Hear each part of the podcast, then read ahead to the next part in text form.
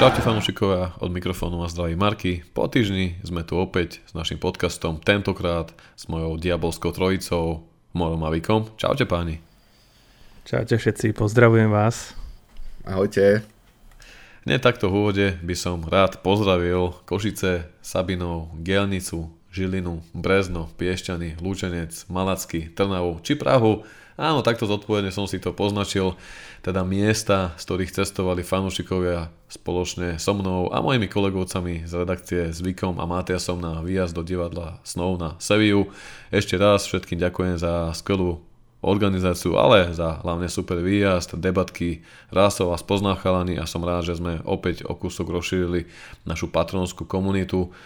Nezačnem tebou, Víke, že ty si bol priamy účastník tohto výjazdu. Ako po tých dňoch? Ako to hodnotíš? Ako si si to užil? A tak vzhľadom na to, že sme prehrali, tak keby som mal ísť znovu, tak nejdem. Ale nie, srandujem samozrejme. Bolo to super. Proti jeseni, keď sme boli na Viu, na Hecov debu, tak to bolo na otočku, tak možno také hektickejšie pre mňa, ale bol to, ako si povedal, super, sme si s chalami pokecali, ako si povedali naši patroni, či už Dodín z Rú, Marko, s ktorým som išiel na západ autom, tak boli to dobré debatky. Verím, že si chalani užili Manchester, niektorí tam boli poprvýkrát, takisto zápas, že si užili aspoň do tej 80. minúty a tak celkovo sa to niesol v dobrej nálade a ten záver bol už iba takou možno škaredou bodkou, ale myslím, že ten výjazd môžeme hodnotiť veľmi, veľmi pozitívne a bolo čo robiť a o čom diskutovať. Áno, ja som to aj chalano hovoril, samozrejme mohli nás mrzieť ten stratené víťazstvo, pretože už počas toho duelu my sme fakticky boli na tribúne vedľa seba, takže sme aj debatovali, analyzovali a skandovali, hulakali, ale ako som aj chalano povedal, keď sme v lobbybare potom hodnotili, ak si spomínaš, celý ten výkon a hlavne nariekali na zranením Liču, keď sme ešte nevedeli, aké to bude vážne a mysleli sme si, že to bude možno aj na 3 mesiace po roka. Našťastie to tá chylovka nebola a bude to len v úvodzovkách do konca tejto sezóny. Tak naozaj bol to z môjho pohľadu jeden z najlepších výjazdov okrem tejto party aj toho dňa, čo sme tam všetko za tých necelý deň, za tých necelých 40 hodín postiali, bolo naozaj obdivuhodné. Dali sme z toho aj zaujímavé stories na náš Instagram, ktoré si tam stále môžete nájsť v archíve. No a ako som povedal chalanom, vždy sme mohli prehrať. Ja som zažil už aj remizu, poviem príklad v Lige majstrov z PSV Eindhoven 0-0, kedy sme si ani gól nezakričali. Teraz si myslím, že sme si ten gól mohli zakričať niekoľkokrát. Fakticky sme si ho zakričali hneď v úvode, kedy po pár sekúndach hry sa presadil gólovou Martial, ale gól neplatil kvôli offsideu. Ale inak to bol z môjho pohľadu naozaj vydarený zápas, teda ak si odmyslím tých 20-30 minút z druhého polčasu, kedy sa to nejako začalo rúcať, ale ak teda môžeme prejsť hodnoteniu tohto zápasu, začal by som tebou, Moro, ako takým, poviem to, tým nestranným divákom, ktorý to sledoval doma. Ako si ty tento zápas vnímal zo svojho pohľadu? My potom zvykom dáme nejaké také reakcie zo štadióna, o ktorých sme tam debatovali a ktoré by sme chceli vypichnúť. Áno, ja som sa chcel práve dneska na schvál pridať, lebo keď je človek na štadióne, tak vníma práve úplne iné veci, než doma pri televízore, keď má na to čas opakované zábery. A je to skutočne iný pohľad, takže fanúšikovia, pokiaľ ste ešte neboli, alebo boli ste ďaleko v minulosti, tak neváhajte a určite sa opäť chodte pozrieť na Old Trafford a ten výsledok je skutočne iba taká čerešnička na torte, pokiaľ by bol veľmi dobrý. Ten trip stojí za to v každom prípade, sám som bol niekoľkokrát, takže dúfam, že sa čoskoro tiež pozriem. Chýbal si nám. Aj vy. Ale aby som teda prešiel k veci, myslím si, že proti Seville sa nám nikdy nedarilo. Videli sme to aj na tých výsledkoch predchádzajúcich, ktoré sme s nimi mali. Ani jedna výhra, ale bol to asi najlepší výkon, ktorý sme proti nim podali a potvrdili sme, že nám španielské týmy chutia v tejto sezóne Európskej ligy. A myslím si, že máme na to ich vyradiť v tomto dvojzápase. Samozrejme, určite mrzia tie 2 góly, ktoré sme inkasovali prakticky z vlastných kopačiek lomeno hlav. Pozdravujeme Harryho. Ale bolo to nešťastné tečované lopty, možno vypustenie niektorých situácií na strane Malaciu. Jeho výkon celkovo bol veľmi negatívny a bol som s ním nespokojný. A na druhej strane Myslím si, že máme na čo nadväzovať, aj napriek tomu teda, že náš najlepší strelec Marcus Rashford bol aktuálne mimo hry, tak sme dokázali súpera podržať na vlastnej polovici, kombinovať, strieľať, dali sme 2 góly a možno práve iba kvôli tej koncentrácii s tým, že Erik bol nútený striedať viackrát, mali sme smolu na tom, že sme dohrávali 10. Nakoniec sa nám tam ako keby pridalo viacero faktov a vecí, ktoré hrali proti nám, a to nás stálo možno tie pomyslené 3 body, aj keď je to vyraďovačka, ale teda lepší výsledok do odvety. No aj napriek tomu sa teda neobávam, že by sme to nezvládli, aj keď teda viacero absencií nám tam bude chýbať. Vyk, posuniem tebe slovíčko teda. My sme zvykom zaujali tentokrát miesta na tribúne Sir Bobby Stand. Mali sme zvykom, poviem, exekutívne miesta. Iný z najlepších na štadióne to nie, že by som sa chválil, ale z toho dôvodu to hovorím, že sú to aj miesta, na ktorej strane sedia, nad našimi hlavami sedeli punditi, Polskos, alebo sú tam teda aj agenti a iní funkcionári. Takže mali sme to naozaj pred sebou krásne na lopate. Prvý polčas sme sa s Zvykom dosť sústredili na výkon pravej strany našej zálohy, ktorý sme mali pod očami. V druhom polčase zase sme mali pod sebou Sancha.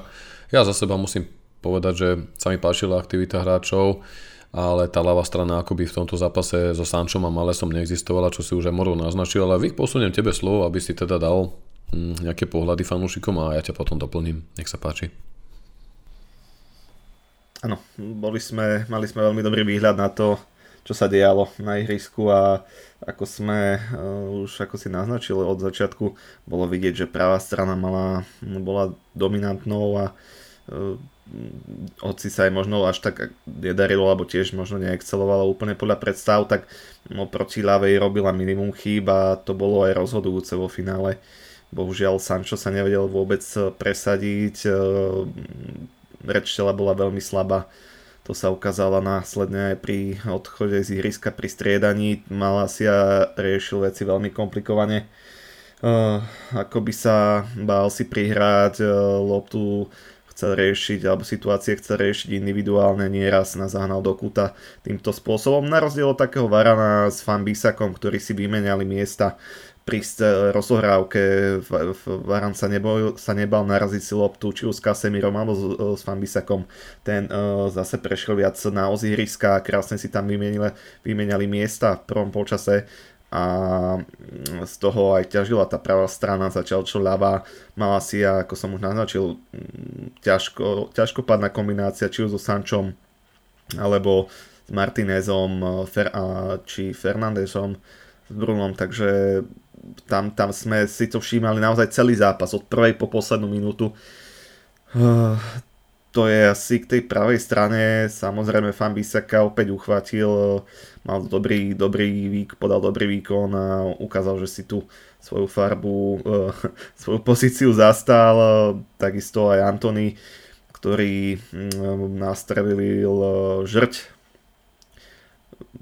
keď mohol dať na 3-0 po zmene strán. Tie sme to mali na našej strane a už sme to videli v sieti, už sme sa radovali, ale naozaj sa to odrazilo, rovnako ako pri prvom góle, keď sme si mysleli, že po nejakých 20 sekundách, 28 to bol gól a nakoniec toho bol offside. A toľko možno k tým krídelným hráčom, asi sa k ním ešte vrátime.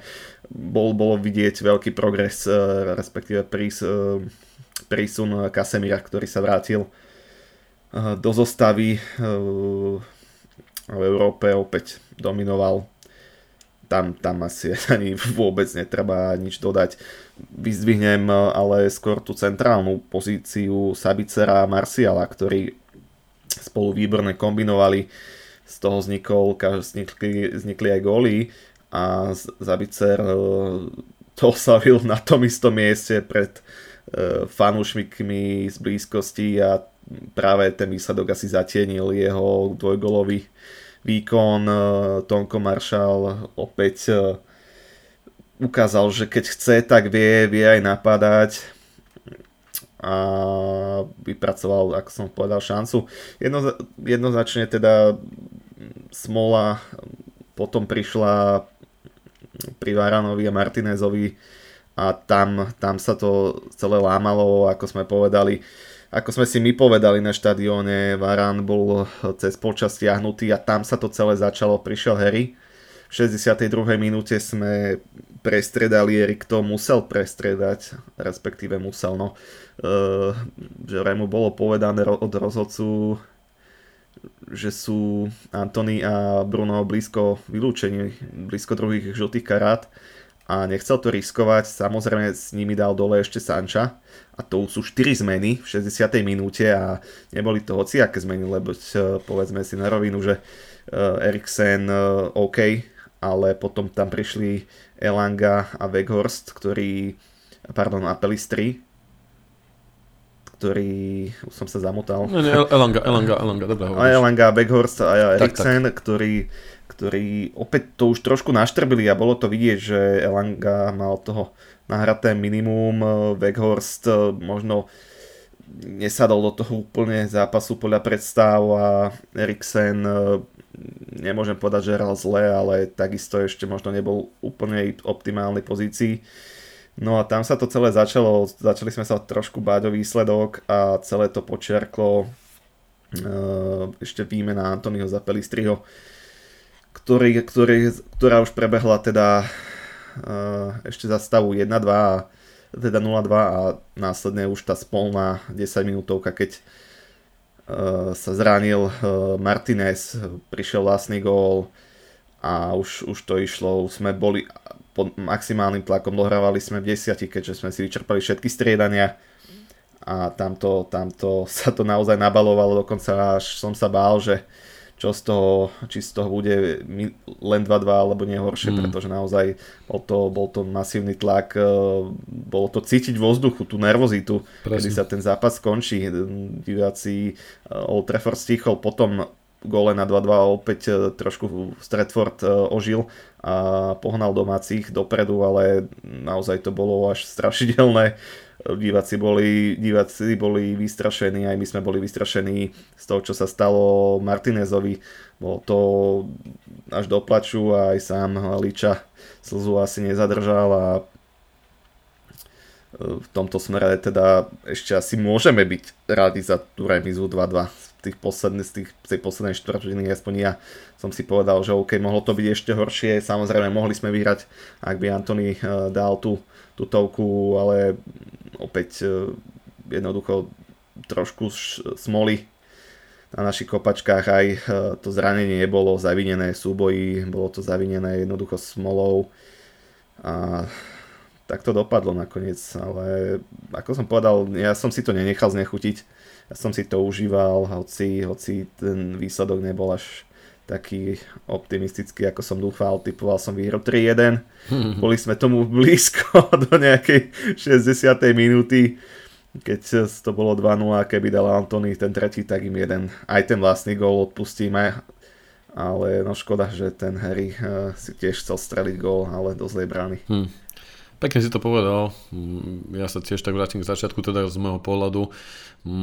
Ešte viem, že ako sme sa tam bavili na tej tribúne, že či je tá Sevilla taká márna, alebo my sme takí dobrí, ale naozaj ten prvý polčas bol treba pochváliť veľkú aktivitu zo strany hráčov United, predovšetkým dobre pracujúcej defenzívy a zároveň aj zálohy, kde Casemiro odvedal veľa špinavej práce. Ja som potom po zápase na našich stránkach vlastne videl, že niekoľko fanúšikov sa tak pýtalo samých seba, že či bol dostatočne rozhoratý, či mal odorať celý zápas, nebolo ho veľmi vidieť. Bolo ho vidieť dosť, ale robil tú špinavú prácu práve, aby tam mohol vyniknúť Bruno, ktorý opäť rozdával výborné prihrávky a na podrote fantastický Sabitzer, ktorý má tie prechodové fázy, či do defenzívy, alebo pri prechode do breku do tej ofenzívnej časti, naozaj skvelý a pozeral som sa tam na neho, ako keby pred sebou vidím nejakého prvotredného podrotového hráča typu Roy Costa. A najslabším článkom bohužiaľ bol bez debaty naozaj Malacia, ktorý tam v tých prvých 20 minútach hry prehral minimálne 2-3 kľúčové súboje, zle čítal hru, alebo teda podcenil súpera, čo opramenili výpady Sevilly po tej našej ľavej strane. Našťastie sme to vždy dokázali eliminovať práve vďaka istote tých našich stoperov Liču a Varana. Svoj deň bohužiaľ nemal ani Sancho, ten odohral skvelý zápas proti Evertonu, kde vytvoril 6 kľúčových lopt.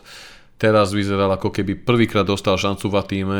Jeho pohyb bez lopty, a to sme sa aj zvyk zhodli, že To, čo nevidíme opäť doma za tými televíznymi obrazovkami a vidíme to na štadióne, je to, že keď sme my sledovali aj hráčov, teda mimo kamier, že lopta bola na pravej strane, poviem príklad, a my sme sledovali vtedy na schvál, kde sa pohybuje Malacia, tú prácu tých našich bekov, ako vypomáhajú krídlam, ako si zabiehajú do tých voľných krídelných priestorov, aby podporili tých našich krídelníkov, teda či už Sancha, alebo na druhej strane Antonyho, tak tá pozičná hra bola naozaj skvelá. Či to bol Malacia, alebo aj Sancho s Antonym, obidvaja.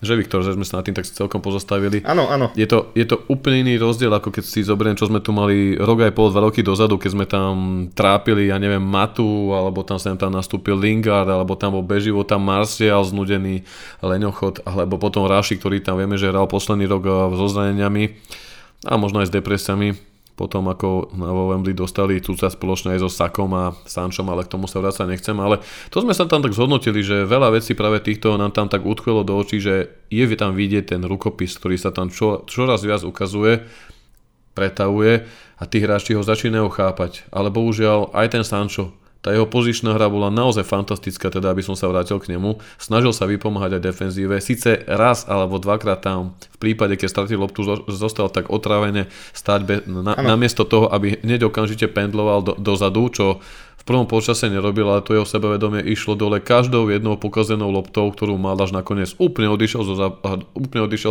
zo zápasu. A hlavne po zisku akejkoľvek lopty, ktorú dostal, sa úplne ukázalo to jeho ohromné nízke sebavedomie. Hlava dole, odozdával tú loptu, bál sa potiahnuť jeden cez jedného a to úplne nerozumiem, prečo mal také krče, pretože keď tú loptu nemal a mal sa ponúknuť Brunovi do kombinácie alebo Sabitzerovi alebo Marcelovi, tak bol vždy tam, kde mal byť. Hej?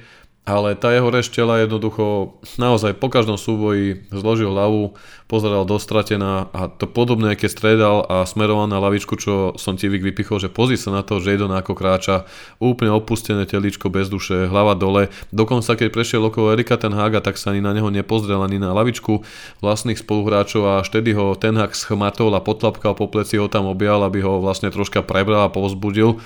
Každopádne s Malaciom naozaj patrili medzi najslabšie články United v tomto zápase. Z môjho pohľadu by si ani nezaslúžili dostať šancu v ďalšom dueli proti Forestu, kde teda Malacia chýbal a Sancho šancu dostal, keďže Erik mu asi chcel dať priestor na zlepšenie, k tomu sa ešte dostaneme, teda šancu na nápravu, ale keď mám niekomu naozaj niečo úplne vyšítať, tak je to naozaj Malacia. Či už pri tom prvom gole, kde to dosť podľa mňa podcenila, tá lopta sa potom odrazila nešťastne aj na Decheho, ktorý možno počítal s tým, že už tu bude Malacia blokovať, ale dosť tam podľa mňa zaváhal, bohužiaľ už to nezmeníme a nedokázali sme pridať ten ďalší gól, či už po tej šanci Antonyho, kedy nastrelil spojnicu, alebo tam mal v prvom polčase veľmi dobrú strelu pri ľavú tyčku, dosť raznatnú, ktorú ale bránka Sevilly vytlačil von a bohužiaľ prišla tá 40, prišlo to zranenie teda Varana, prišiel polčas, kedy o nastavenom čase prvej minúti prvého počasu Ten Hag musel striedať, prišiel Maguire a to bol taký prvý diel skazy tohto večera.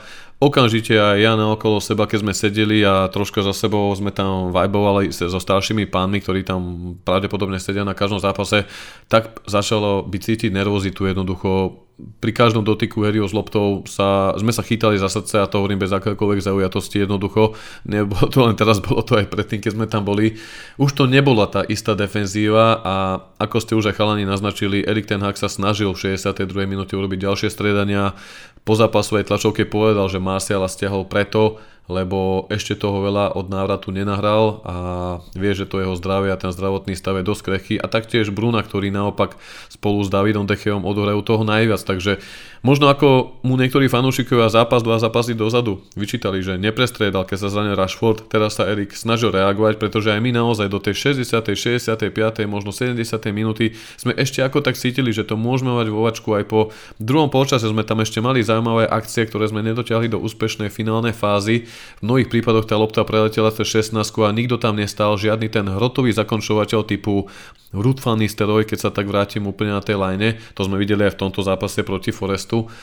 No a po tých stredaniach to naozaj odišlo, ešte chvíľučko to vyzeralo tak, že tie čerstvé síly v podobe Weghorsta a Elangu dokážu eliminovať tie akcie, ktoré sa Sevilla pokúšala zakladať, ale Potom zranení toho Martíneza naozaj, ako si Viktor to dobre opísal, nastalo na štadióne veľké ticho. Viem, že fanúšikovia na obrazovkách nemali celý ten obraz pred očami, pretože kamery dajú, že keď tam toho hráča ošetrujú a následne aj podľa pokynu UEFA majú zaberať iný záber na štadión, aby neboli ukázané tieto, poviem príklad, všetky veci. A hlavne nebol schopný ani odkračať na lajnu, keď ho tam odnesli vlastne krajania, o čom sa aj veľa debatovalo, či to bolo vhodné, či ich mal v tom niekto prerušiť, že vlastne celý zápas simulovali, pomaly zdržovali ako španielský celok, ale už keď cítili tú šancu niečo uhrať, tak zrazu sa aj oni ponáľali do hry, ale v takom momente, v takých emóciách, pri takej bolesti naozaj ten Liča je skala, vieme ako ide do súbojov, ničoho sa neboja, ale v tom momente naozaj musel cítiť veľkú bolesť, pretože keď prišiel na polstrannú čiaru, neubránil sa, slzám padol tam, prenašali ho tam na nosítko, jednoducho hra pokračovala, ale celý Stretford, celý Southend naozaj Ferguson ten stichol a pozerali sme sa aj my možno na 30 rád pred seba, že čo sa tam s tým Ličom deje.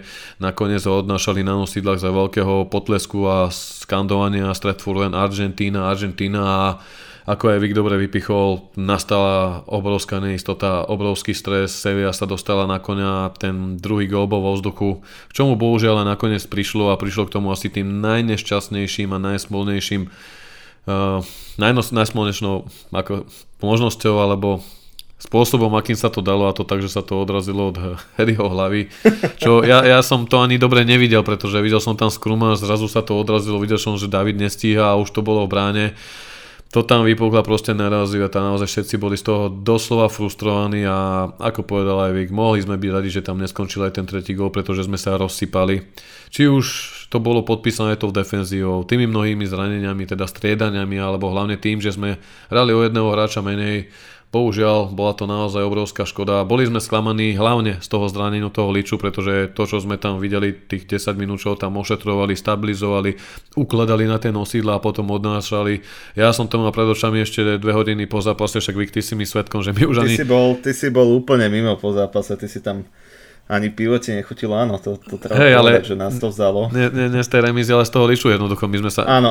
Lebo tam niečo na štadióne všetci začali šuškať, že asi Achillovka, 3 mesiace, 4-5, som si predstavil, že boha, takú sezónu má, no pred týždňom sme tu riešili zranenie Rashforda, tešili sme sa z návratu Eriksena a Casemira, aby sa nám zápätí iná top elitná dvojica základnej kostry týmu zranila, to Varan a Martínez.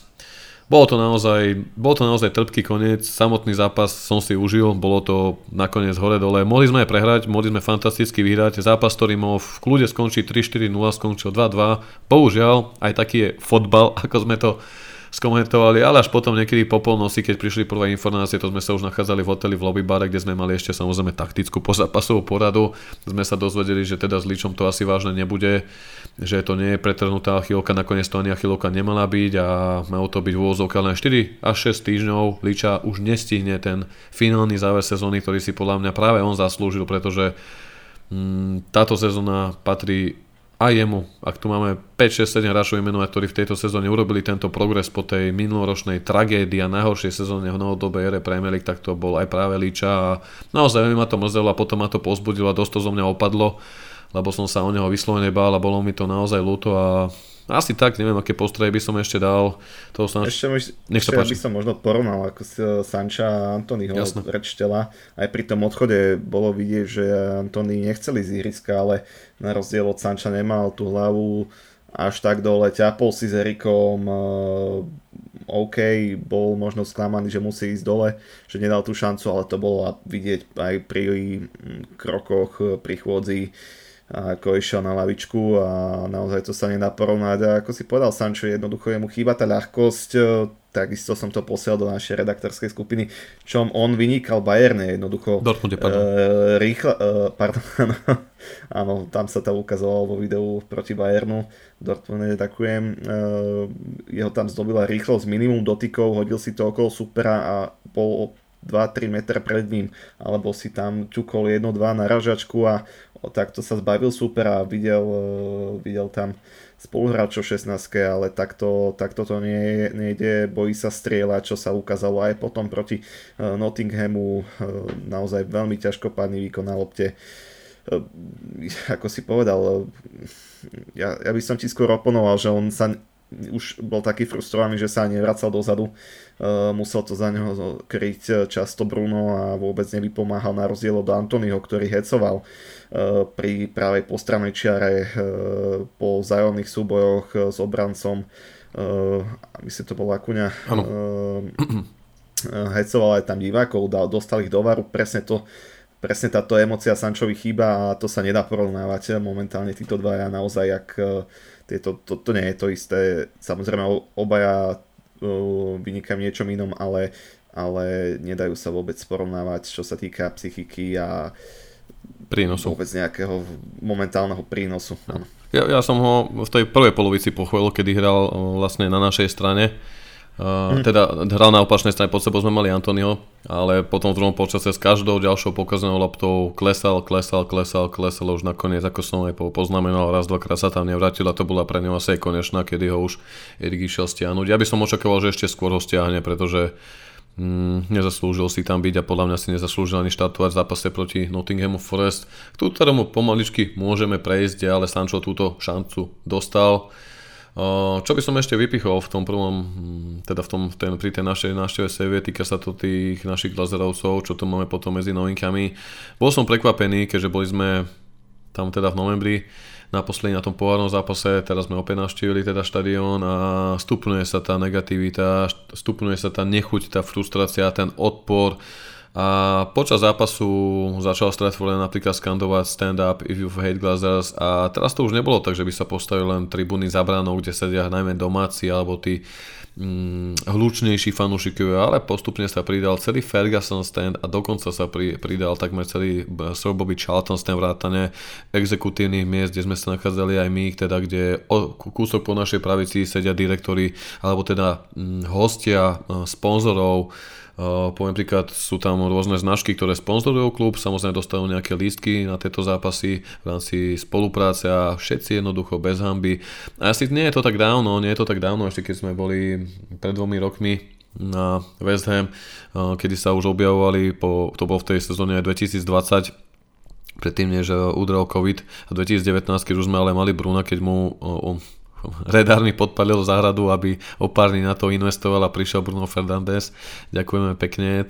Tak tedy, ak niekto na Stratforde vyťahol nejakú vlajku proti Glazerovcom alebo nejakú väčšiu zelenú, žltú, tak sa mohlo stáť, že stevardy naozaj išli a snažili sa tieto transparenty strhávať, doslova vytrhávať z rúk. Ale teraz, čo ste už možno určite aj videli počas toho televízneho prenosu, hneď priamo nad tunelom od úvodných minút veľké vlajky zavesené, Glazers out, chceme úplný predaj klubu a nikto s tým nič nerobí, čo je podľa mňa veľká ukážka toho, že naozaj celé to prostredie toho štadióna, celé všetci tí ľudia, aj tí, ktorí tam pracujú, teda tí dobrovoľníci alebo veľa z nich aj domácich menkojanov je naozaj znechutených z toho prístupu a z toho postoja, z tých majiteľov, čo zbytočne vytvára okolo klubu ďalšiu takú dymovú clonu, ďalší tlak, ďalšiu zbytočnú kritiku a pohľady, ako sme to tu mali nie tak dávno s Ronaldom a nie tak dávno s Pogubom, teraz sú to tí Glazerovci, ale k týmto novinkám sa ešte dostaneme v rámci predaja klubu, ale to bola taká vec, ktorá mňa dosť všimla, práve keď sa ten celý štadión postavil a tleskal s tým, že stand up if you hate Glazers,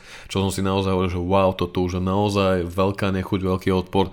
Tak mi to po opätovne posadenie sa na to sedadlo stalo dosť ľúto, že sme došli až do takéhoto štádia, pretože nikde v Európe z tých popredných európskych top klubov nie je taká napätá zlá atmosféra medzi fanúšikmi a majiteľmi ako práve na Old Trafford, a to sme vždy patrili medzi kluby, ktorí fungovali takým, poviem to, rodinno-tímovým harmonickým duchom od čas Fergusona, a Erik sa to opäť snaží prinavrátiť, ale nepomáhajú mu s tým už práve tí, ktorí sú najvyššie v celej tej pyramídy toho klubu, no. Ale aby som teda prešiel k tomu Nottinghamu Forest, bola tu veľká frustrácia po tej Seville, bolo to veľmi trpké, hlavne kvôli tým zraneniam. Jedna vec bol ten stratené víťazstvo, ale fanúšikov veľmi mrzela strata Liča do konca sezóny a takisto dá sa, že aj Varan si najbližšie týždne nezahra, ak si ešte vôbec zahra, čo znamená, že šancu, a možno poslednú šancu, aj keď ja si myslím, že tých šancí už niektorí z týchto hráčov mali dosť, dostanú práve Harry Maguire a Viktor Lindelof, a tak tomu bolo aj proti Forestu, kde sa však podarilo odpovedať na to sklamanie United zvíťazili 2-0 práve po góloch Antonyho a jeho asistencii na gól Dalota na 2-0, kde bol aj vyhlásený hráčom zápasu. Ale bol to naozaj krásny organizovaný tímový výkon, ktorý mohol byť hneď v prvom polčase počiarknutý možno penaltou a druhou žltou kartou pre Maguirea. A to je opäť taký ten blúdny kruh, ktorom sa točíme, že je tu opäť Maguire, je tu neistota, už je tu aj frustrácia fanúšikov, je tu obrovská nedôvera. Som zvedavý, ako to bude v ďalších zápasoch, pretože ak tam budú kvalitnejší súperi, môžeme na to doplatiť. Ale Erik pekne na pozápasovej tlačovke povedal, že v jeho očiach bráni 11 hráčov, nielen Harry. A to sa mi páči, že snaží sa postaviť za tých hráčov, či si zastane Sancha, či si zastane Antonio, alebo aj toho kritizovaného a naozaj šialené, neisté a nikdy nevieme, čo tam vystrelí hrajúceho Maguirea. Toto sa mi na tom Erikovi páči a páčilo sa mi to aj pri tom Foreste. Moro, posunie ti slovo, môžeš asi začať s tým Forestom ty.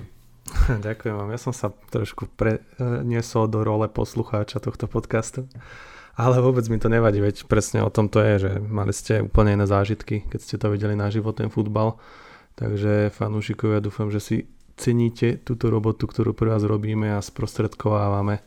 Teda chalani sprostredkovali informácie, možno o ktorých sme ani predtým netušili. Ale teda čo sa týka tej odpovede a Forestu, ja som bol veľmi rád a nebolo to prvýkrát v aktuálnej sezóne, kedy sme dokázali veľmi pekne reagovať práve na nevydarené zápasy.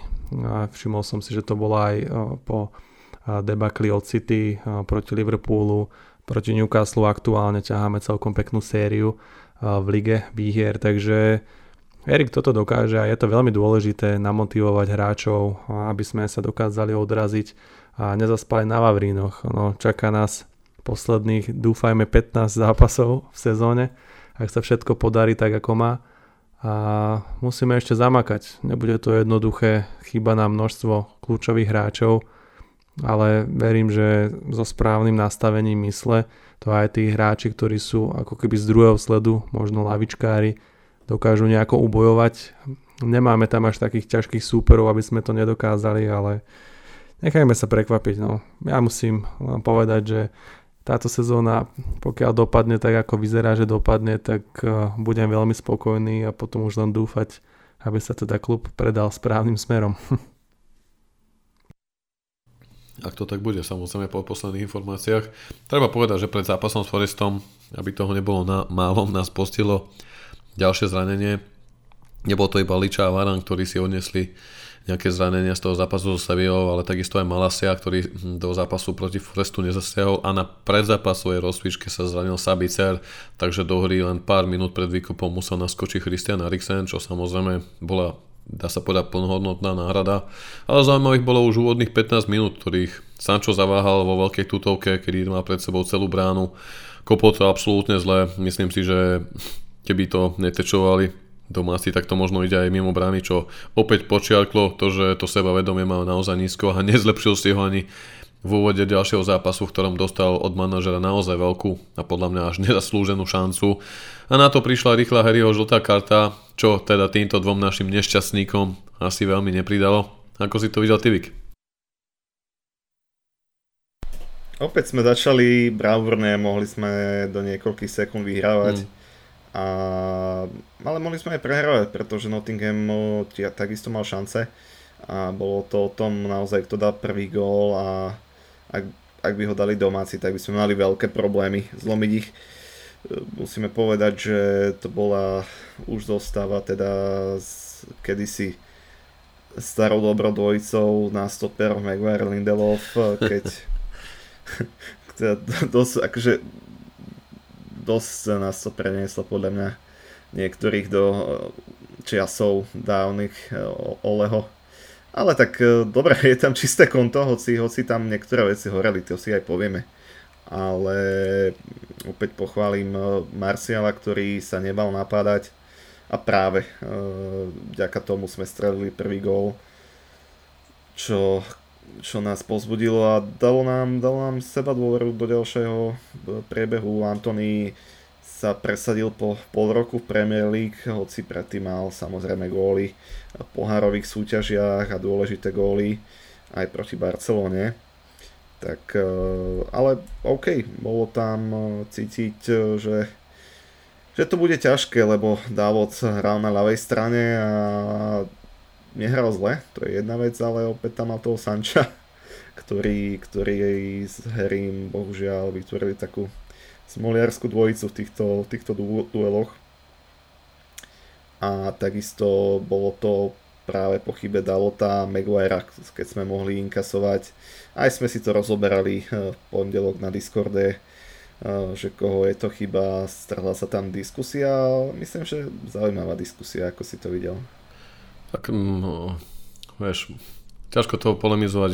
Harry nie, že stráca svoju dôveru, ja ani neviem, či už ju dokáže prinavrátiť, lebo mne je osobne veľmi ľúto.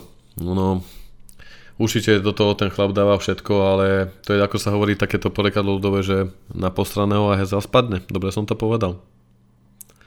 Takže to je presne prípad Harryho. Dostane šancu, nastúpi do zápasu proti sebe, tam sa mu to odrazí od hlavy, potom začneme zápas na pôde Nottinghamu, kde sa budeme chytiť hlavne pri zaváhaniach našich najväčších konkurentov boji o prvú štvorku, teda či Newcastle. A teda hneď tam stiahne takým wrestlingovým zákrokom protihráča, z čoho pramení žltá karta a nechybalo veľa, aby tam možno bola penálta, ak mám byť férový. Nečudoval by som sa, keby tá penálta bola. Trafila mu tam lopta ruku. Mali sme veľké šťastie. Páčila sa mi veľmi taká podporná poznámka Rojakina v štúdiu, ktorý povedal, že Harry si už takéto mikrošťastie jednoducho zaslúžil, lebo už má toľko toho nešťastia a toľko smoly, že ešte teraz, keby aj v tomto zápase s Forestom vyrobil druhú žltú kartu, penáltu, po čom by Forest, tak to už naozaj neviem, čo by s tým chlapom bolo, myslím hlavne po tej psychickej stránke. Áno, môže veľa fanúšikov nadávať, že zas tam hrá to drevo a ten nemotorný, alebo ako ho môj otec zlato volá, že ťarby laba, ale jednoducho musíme chápať aj Rika, nemá tam dať koho. Laird na osťovaní, Mengi bol vo väčšine tejto sezóny zranený, ak sa nemýlim, odhoral za zrazu iba 4 alebo 5 súčasných zápasov, nemáme tam za neho adekvátnu náhradu, hlavne keď show bol mimo. Práve teraz najbližší zápas po Seville bude Brighton, kde má dokonca stopku aj Maguire, takže budeme dúfať, že dovtedy sa vráti Luke Shaw, aby to nejak s Viktorom Lindelofom Erik nakombinoval, ale čo by som ešte v tom zápase vypichoval a pochválil, aby sme tu nekrútili sa okolo toho nešťastníka Harryho. Veľmi sa mi páčila proti Nottinghamu hra Bruna s Eriksenom, ktorí v kombinácii na 1-2 rýchle dotyky dokázali otvárať tú preústenú a dobre organizovanú defenzívu domáceho týmu Forestu. Podarilo sa im zakladať efektívne rýchle protiútoky. Casemiro odvázal v strede poľa naozaj opäť veľa špinovej roboty. Snažil sa vypomáhať neistej defenzíve, aj keď samozrejme aj Casemiro sa nevie rozdvojiť a rozstrojiť, aby vždy bol a suploval či Lindelofa alebo Maguirea, ale naozaj chcel by som vyzdvihnúť tú kreativitu a periférne videnie Eriksena, ktorý dokazuje svoju genialitu v každom zápase. Aj Bruno mi v tých posledných stretnutiach príde dosť taký upokojený, možno po tých pár zápasoch, kde to, nechcem povedať, že psychicky, ale možno nervovo troška nezvládal, veľmi sa tam hádal s rozhodcami, s protirášmi, možno aj Erik mu dohovoril a Bruno sa nad tým zamyslel a čím viac myslí na futbal, tým je o to lepší hráč na tom ihrisku. Je to vidieť jeho geniálne nahrávky, to jeho myslenie v kombinácii s Eriksenom a s tým čističom a štítom v podobe v Casemira funguje a môžeme byť naozaj radi za toto, že síce nás postili takéto zranenia za posledné 2 týždne, či Shaw, Rashford, Liča alebo Varan, tak môžeme radiť, že aspoň tento záložný trojlistok je kompletný, pretože ak by odišiel tento motor zálohy, tento katalizátor tohto týmu, tak neviem, čo by sme si počali s McTominom alebo s Fredom so všetkou úctou voči ním, ale vieme, že to nie je tá najvyššia kvalita. A ako si vypichol, no. Sancho, škoda hodnotiť, nízka sebavedomie. V tomto zápase odkazala aj tá jeho pozičná hra, nábehy, ale naozaj vyzerá, ako by prišiel teraz z juniorky a hral svoj prvý, druhý zápas.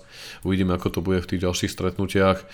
A k tomu Harrymu sa nejak vracať nechcem. Nadebatovalo sa o tom veľmi veľa. Ja niekedy nechcem pôsobiť tak, že by sme boli voči nemu zaujatí. Myslím si, že za tie 3 roky, čo robíme tento podcast, sme vedeli vždy pochváliť, či to bola Maguire, či to bol Pogba, alebo aj Ronaldo. Ale keď je priestor na kritiku, treba ho skritizovať. Aj diskusiu, ktorú sme mali na Discorde, určite možno nebola úplne trafne z mojej strany podaná, keďže Harry tam v jednom momente sa možno spoliehal, že Dalot tú loptu spracuje, našťastie sa to odrazilo teda tak nešťastne, že takmer sa to dostalo proti hráčovi, ktorý tam bol osamotený, ale skôr vypichujem to, čo som videl aj na štadióne, či teraz, alebo aj v novembri proti tej Astonville v pohári, že jednoducho ja nechápem to, ako môže takýto hráč, takejto úrovne, na takejto úrovni keď super zahrá rok, si dať ruky v bok, prehadzovať si tam tú svoju ofinu a ani raz sa neobzrie za seba. Či má niekoho za sebou, či sú rozdelení hráči, ale hlavne vidí, že tam Davida De Geu zdvojujú do sandviču proti hráči, pretože všetci vedia, že David má slabé výbehy. Každý tréner vie, že to môže využiť v ich prospech, ale nepríde tam, aby ho odsunul, nepríde to tam nejako rozraziť. A to je ten rozdiel, čo sme videli v tom prvom polčase so Sevillou a v tom druhom polčase. A možno práve tento zápas, aj keď nevyšiel podľa našich predstav, bol práve preto dobrý, že sme videli tie diametrálne dva rozdielne polčasy. A ako hovoril Ferguson, tituly vyhráva 100% kvalitná defenzíva. To sme úplne videli, pretože vidieť, ako Liča komunikuje s Varanom a dokonca De Geom, ktorý sa s nimi zapájal do toho, kedy kto sa má vysúvať, kto ako berie loptu. David tam predvedol aj pár krásnych drý lopt.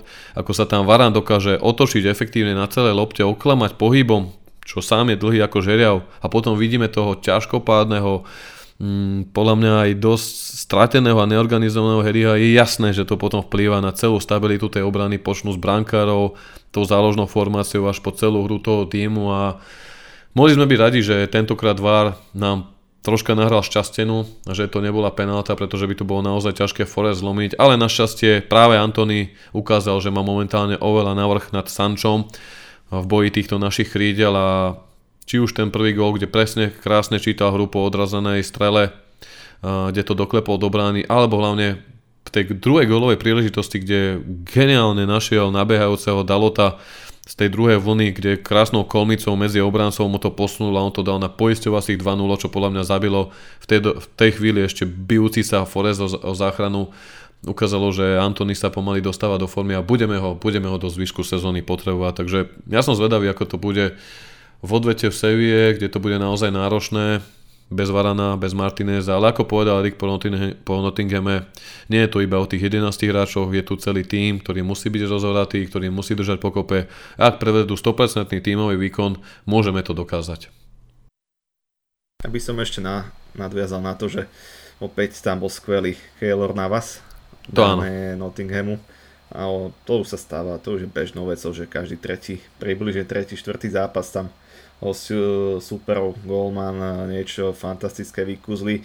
No ak sa pozrieme na očakávané góly, ktoré svietili, tak po zápase tak to bolo 3,84 na našej strane, takže my sme reálne alebo teoreticky mali dať 4 góly, blízko 4 gólom, zatiaľ čo Nottingham mal 0,75.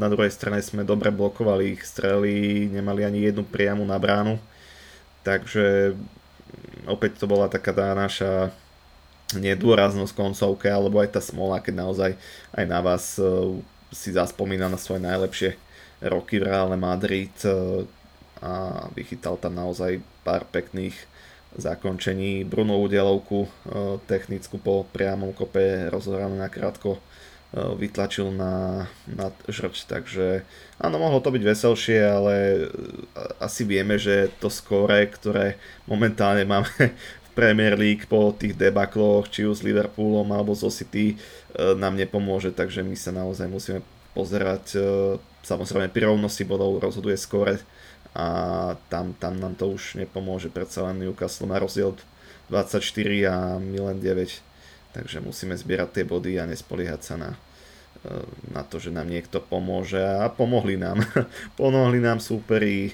či už to bola Aston Villa, ktorá ešte akože prekvapivo, ak si pamätáš, tak to bol prvý alebo druhý zápas, keď sme tam prišli na Heca a vtedy tam bol teda prichádzal Unai Emery. Áno. A teraz akože idú si šialené bomby a naozaj môžu ešte zamotať situáciu, ak nie o Európsku, minimálne o Európsku ligu a možno aj o Ligu majstrov, pred 6 bodov, síce zápas navyše, ale dobre vieme, čo sa môže stať. Emery tam odostal spoluprácu, to sme už videli vtedy, a to bol tuším jeho druhý zápas alebo tretí proti United, ktorý nasledoval, a už vtedy sme videli, že dokázali hrísť. Každopádne, aby sme ukončili tieto dva zápasiky, ktoré sme si celkom dobre zhodnotili, aj keď asi to Zvykom keď same viac ako Moro, ale Moro, vážime si aj tvoje trefné pohľady v rámci externého oka, ktoré tu máme za obrazovkou, ako náš VAR Moro. By som sa ešte dostal v krátkosti k informáciám práve o tom predaji klubu, pretože fanúšikovia nám častokrát o tom píšu. Ako som už povedal v predchádzajúcich podcastoch, stále to sledujeme. Ja som chcel k tomu urobiť nejaký špeciálny diel, ale potom som si uvedomil, že to nemá význam, pretože po prvom kole nasledovalo druhé kolo, stále sa to nejak menilo a práve po tom druhom kole sa dostali na prvok zaujímavé informácie z periodika The Mirror či Manchester Evening News, kedy sa vyjadril k tomu jeden zo záujemcov, a to Finn Thomas Ziliakus, čo je bývalý CEO známej spoločnosti Nokia, ktorý povedal, že už po tomto druhom kole má toho dosť a nepôjde do tretieho kola, ktoré sa má vlastne uskutočniť do 28. apríla, respektíve dubna. Stále medzi najväčšími záujemcami je Sir Jim Ratcliffe a nadácia 92 Foundation okolo šejka Al Thaniho, teda katarského konzorcia. Ale Thomas Ziklius komentoval to druhé kolo asi týmito slovami, citujem: "Súčasný trend, keď miliardársky šejkovia a oligarchovia skupujú kluby a ovládajú ich, nie je zdravý. Celý proces predkladania ponúk v Manchester United sa stáva veľkou fraškou, pretože Glazerovci si klub absolútne nevážia. Nebudem sa ďalej zúčastňovať na tejto fraške, ktorej cieľom je maximum a zisk predávajúcich na úkor tohto slávneho klubu", uviedol bývalý šéf známej spoločnosti Nokia. A Zikelius má práve veľmi unikátny plán, ako klub odkúpiť, keďže on chcel polovicu svojej ponuky financovať prostredníctvom peňazí získaných od fanúšikov z celého sveta, ktorí by tak následne mohli prispieť kúpou a prostredníctvom aplikácie sa vyjadrovať v budúcnosti k rozhodnutiam o budúcnosti týmu, čo je podľa mňa veľmi zaujímavé, natívne. Pre nás fanúšikov asi jeden veľký sen, aj keď vieme, že niekedy aj takéto vlastníctvo môže priniesť rôzne černoty. Vidí Bartomeu v Barcelone, kde v týchto šlapajách pokračuje Laporta. Ale tie správy sa stále líšia. Keď ešte počas tých dňoch, keď sme boli v Manchesteri a čítali sme aj tam priamo, videli, že Glazerovci majú záujem o celkový predaj, tak už začiatkom tohto týždňa práve Mark Ogden, jeden z dôveryhodnejších reportérov, uvedol, že Glazerovci v kútiku dušia to hlavne Joel, ktorý zo 6 súrodencov je jediný, ktorý sa zdráha toho predaja, pričom tí ostatní chcú po 1 miliarde v čistom, bez toho, aby museli prevziať zodpovednosť za ten polmiliardový dlh.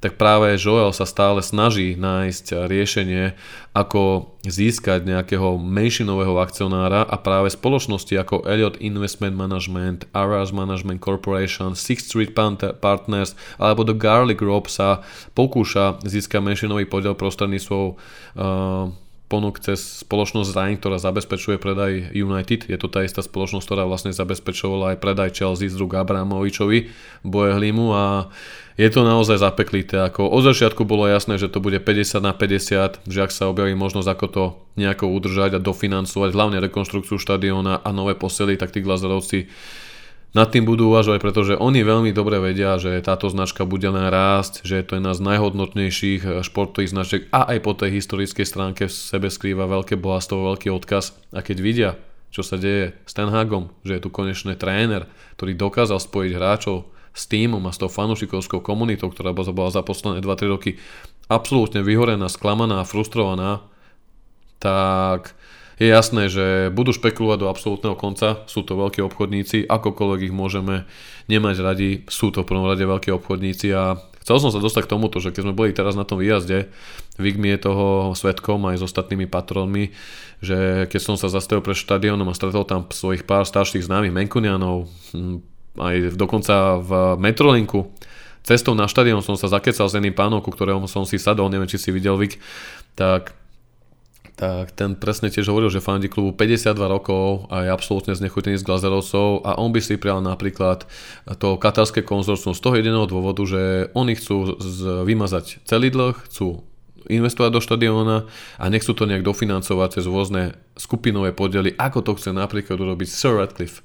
Následne, keď sme prišli pre štadión a stretol som ho veľkého parťaka Johna, ktorý je dlhoročný predajca šálov a nieraz mi pomohol aj s lístkom, tak on taktiež povedal, že síce ten Sir Ratcliffe vyzerá tak britsky priateľnejšie, že by to zostalo kvázi doma, ale z pohľadu toho majetku, tých investícií a ambícií by si zvolal katarské konzorcium. A nakoniec tu zatvoril Angelo z Red Store Legend, známeho obchodu, ktorý sa nachádza iba teda oproti na rohu uličky, kde sa nachádza Bishop Place, známy podnik, kde sme sa aj boli pred zápasom troška naladiť a vyhulákať, tak sa Angelo si nás tam počas návšteve s parťakmi uzatvoril v obchode a dal nám tam veľký monológ, čo som ani sám neveril, alebo teda nečakal som, že sa tak v dobrom slova zmysle otvorí a opustí, lebo on to nerad robí pred neznámymi fanúšikmi, dosť uzatvorený. Aj ten rozhovor, ktorý máme na Facebooku, dlho mi trvalo, aby som ho vôbec zlomil, aspoň na 5 minútový rozhovor, ktorý máme na Facebooku Devil Page, ktorý si môžete nájsť.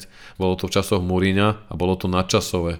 Má to 4 roky, naozaj to sedí do dnešného dňa. A on taktiež povedal, že tak išiel na nás otázkou, že či teda Ratcliffe alebo Al Thani, tiež som mu povedal, že možno by bolo fajn, keby to zostalo na anglickej pôde, ale tak hovorím, nech to je hlavne človek, ktorý chce pre klub tie najvyššie ambície. On povedal, že v tom prípade to musí byť Al Thani, pretože on má na to peniaze. Takže toto ma tak prekvapilo, že za tie roky sa aj to myslenie, ten prístup tých domácich fanúšikov, ktorí majú cez 50-60 rokov, takto výrazne zmenil. Že keby sme sa o tom bavili pred 10-15 rokmi, že sa to budeme baviť o tom, či nás kúpi Katar, čo sme sa v úvodzovkách vždy vysmievali olejárom, hej? A zrazu to tu je na stole a želám asi to, tak asi taká veľká nechuť, taký odpor momentálne panuje v Manchesteri voči glazerovcom a celkom ma to naozaj mrzí, pretože keby neboli takí palotní a iba troška o kúsok viac investovali a mali väčší vzťah k tomu klubu, mohli by tú značku ešte viac busnúť, priniesť väčšie úspechy, rovná sa väčšie sponzorské záujmy, rovná sa väčšie príjmy a aj oni by sa mali lepšie, ale bohužiaľ nie je to americký futbal, nie je to ich milovaná Tampa Bay Buccaneers. Budeme musieť vyčkať, ako sa toto ďalej vyvinie. Každopádne čakajú nás tu tento týždeň dva veľké zápasiky.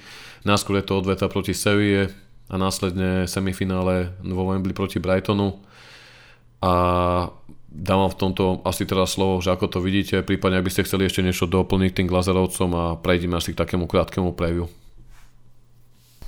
Aby som ešte chcel dodať, práve dnes prišla info, že akcie Manchester United na burze klesli, teda v pondelok klesli o 13%, čo opäť ako si už tu krásne zanalyzoval nie prvýkrát. Podcastoch opäť ukazuje tú neistotu. Zatiaľ čo ako minulý mesiac sa tie akcie pohybovali na úrovni $25.50, tak teraz padli na menej ako 19,6 približne, čo padlo teda o 17% mesačne. Takže aj tu sa ukazuje tá neistota. Dobre vieme, že keď sa oznámilo, že sa klub má predať alebo že sa vstupuje do tohto kolotoča, tak to išlo hore. A vidíme, že aj trh je netrpezlivý a práve asi to je jedna z takých možností, keď Glazers zistia, že to asi nebude pozitívne pre nich a čo by ich možno mohlo presvedčiť, aspoň ja to tak vnímam z toho pohľadu, že to ich môže trošku nalomiť k predaju a k tomu, že sa to naťahuje a nie je to dobré. Najmä s výhľadom na budúcu sezónu. Hlavne s tou nadväznosťou na to Erike, že máme pomaly koniec apríla. Vieme, že v máji už začínajú všetky tie procesy z pohľadu agentov, koketovanie s ostatnými klubmi ohľadom prípadných kontaktovania klubov za cieľom zistiť dostupnosť hráčov a vlastne my nevieme, na čom sme, aký budžet bude mať Erik a toto je naozaj hlavne opäť voči Erikovi veľmi nielen neférové, ale aj kontraproduktívne a ja sa len obávam, aby to nedopadlo tak, že to budú naťahovať do konca leta, aby sa proste vieli tým protestom a to naozaj nechcem tu konšpirovať ani nejak zavádzať, lebo ak by došlo k tomu, že vyjadria ten nepredaj, tak nastúpia opäť protesty fanúšikov a ak sa to opäť premietne do tých online protestov, kedy fanúšikovia budú bombardovať sponzorov, recenzovať ich na najslabšie hodnotenia s tým, že podporujete zlých ľudí, ako tomu bolo pred rokom, pred dvomi, kedy pár sponzorov sa obratilo United chrbtom alebo sa nedotiahli tie komunikácie, rokovania o prípadných spoluprácach, sponzorstvách, tak klub príde o peniaze. Je to smutné konštatovanie, pretože v konečnom dôsledku nás to môže zaboliť a doplatí na to opäť iba ten tréner, manažer a jeho tím, ale inej cesty jasne nebude. Ja si to ani nechcem predstaviť, ak Glazerovci sa budú snažiť chcieť vydrbať s fanúšikmi a nakoniec to takto... Alebo tam budem musieť prísť, v prípade, že to nebudú chcieť predať, nejaký spoluinvestor, ktorý pacne na 1,5 miliardy, znížia ten dlh, povedia, že tu ide 200 miliónov do štadióna, tu ide 300 miliónov do kádru a tedy by možno tie rozžeravené uhlíky, nie že rozžeravené, už tu tú pahrebu, ktorá tu pomaličky zapaluje celé to pole červené okolo klubu, možno nejak z časti uhasili, ale nechcem predbiehať, nechcem naozaj, musíme vyčkať, nezmeníme to, sme v tomto iba bohužiaľ diváci, fanúšikovia, nepomôžeme si a uvidíme, ako sa to bude ďalej teda posúvať to tretie kolo. Ponúkime ju predložiť do nasledujúcich 10 dní do 28. apríla, respektíve dubna. Potom sa k tomu môžeme vrátiť a dať k tomu nejakú hĺbšiu analýzu. Každopádne, Moro, ako vidíš odvetu Sevilly a ako vidíš nasledujúci zápas s Brightonom? Tak ja zostávam vždycky pozitívne naladený. Verím, že to chlapci dokážu. Bude to náročné, španielská pôda. Asi veľmi bude záležiť od toho, kto dá ten prvý gól. Nečaká nás nič jednoduché. Množstvo zranených, chýbajúcich hráčov, opôr v zostave. Ale verím, že chlapci dajú do toho srdiečko a zabojujeme o ďalšie kolo, teda už semifinále. A v lige Brighton tiež veľmi ťažký súper a hrajú veľmi dobre. Potvrdili to aj v poslednom zápase. Majú tam viacero kvalitných hráčov, takže opäť nečaká nás nič jednoduché. No. To už bude pohár, aby som opravil Brighton v semifinále FA Cupu a Ako povedal aj Dalot po zápase s Nottinghamom, ideme do dôležitého týždňa, môžeme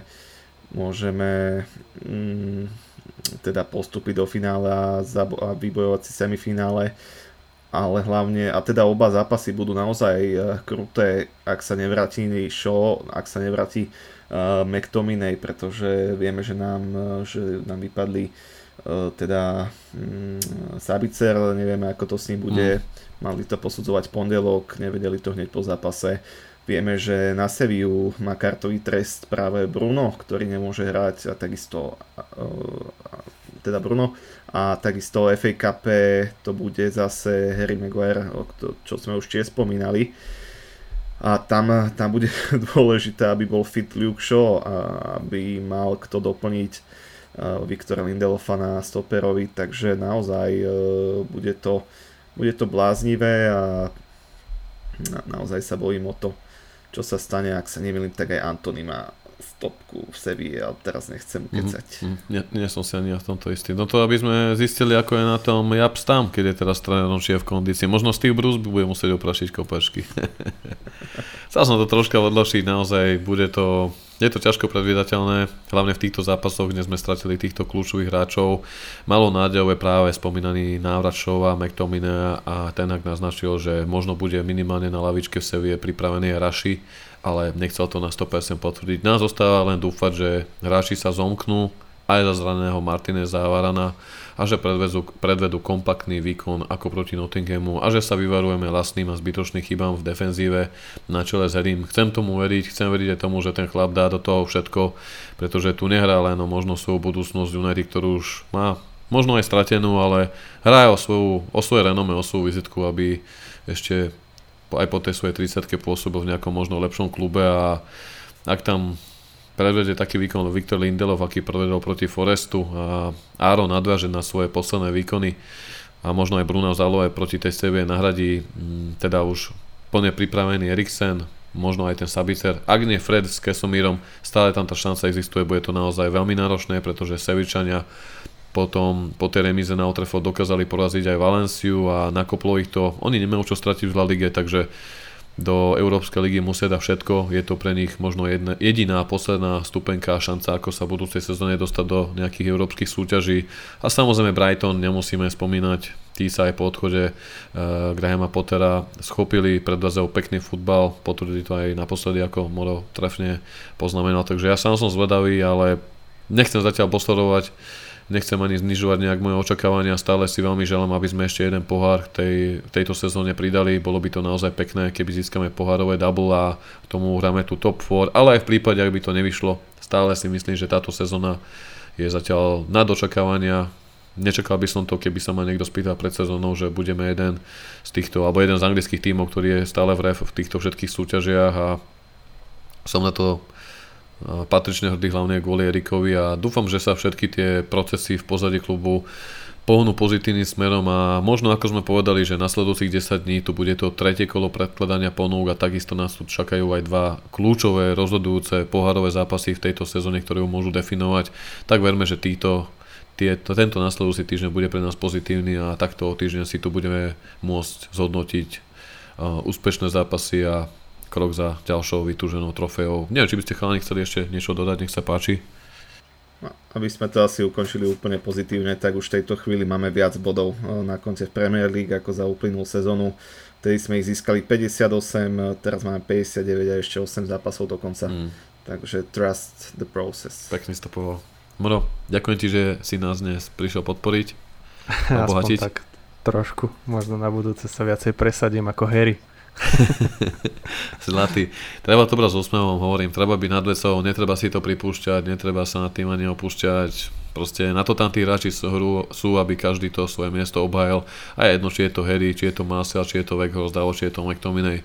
Musíme našim chlapcom fandiť, dať nesympatie bokom, pretože ťaháme za jeden povraz. Všetci si želáme, aby Manchester United bol úspešný, aby stiahli na ďalší pohár a aby sa chalanom darilo. Takže chalani, ďakujeme vám a počujeme sa opäť o týždeň. United we stand.